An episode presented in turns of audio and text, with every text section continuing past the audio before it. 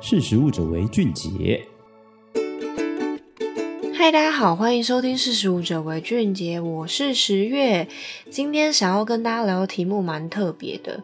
如果今天有一个好朋友问你说，你推荐的意大利面，或者是你推荐的早餐店，哪一间好吃？不知道大家是不是在脑海中会有一个地图，直接告诉你说，在哪一条路上面的某一间餐厅的某一道菜特别好吃，然后它的风味又是怎么样，是如何如何？其实我们好像会觉得说，这东西是很直观的，就是你只是爱吃而已。可是其实研究就有发现说，这有点像是每个人大脑里面的资料库。那这个资料库其实相当有趣，资料库不只会记得说，你的大脑不只会记得哪一道菜好吃，然后它的风味是什么。它可能会连你吃的当下的体验，包含说环境是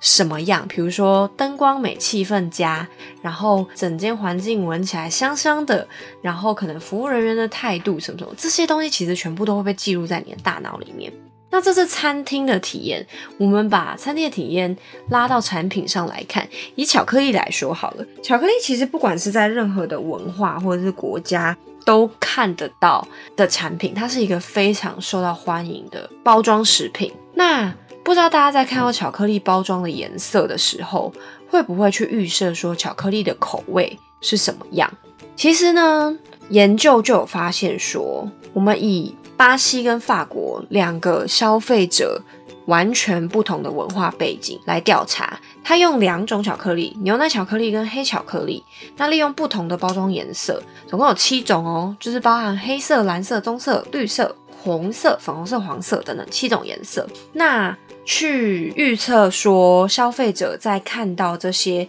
包装的时候。里面的内容物可能会是，比如说比较苦啊，或者是比较甜，甚至是可能带有水果风味，或者是入口即化等等这种质地的风味。那研究就发现说，其实消费者有一个大众的方向，就是并不是你个人怎么觉得。比如说红色的包装会比黄色的包装健康，然后深棕色又会比黄色或是粉红色的成分天然。那这个颜色其实也不是绝对，它跟每一种颜色的饱和度或者是亮度、显色度也有关系。就以草莓巧克力为例好了，比较鲜明的粉红色，相较于饱和度比较低的粉红色，会更受到消费者的喜爱。那这些研究其实为什么会说蛮有趣，或者是蛮重要的原因，是因为你想想看哦，如果我们从包装上面就可以主观的去认定说，一个产品的口味是什么的话，那如果厂商可以了解这样子的相关资讯的话，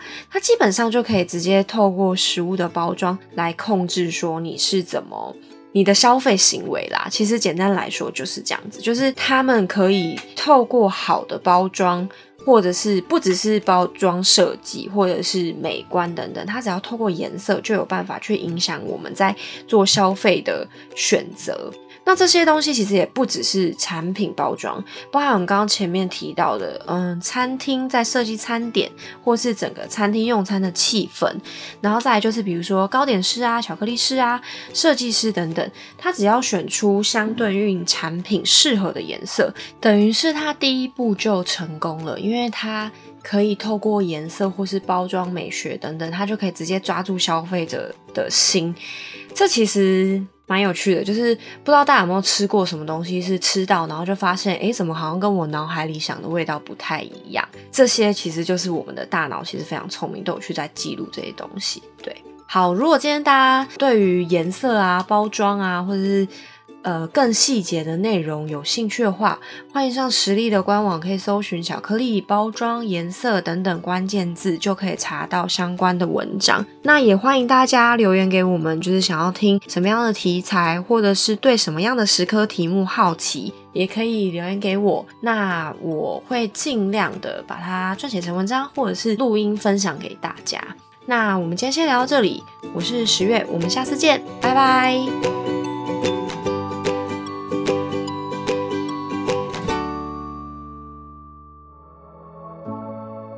识时务者为俊杰。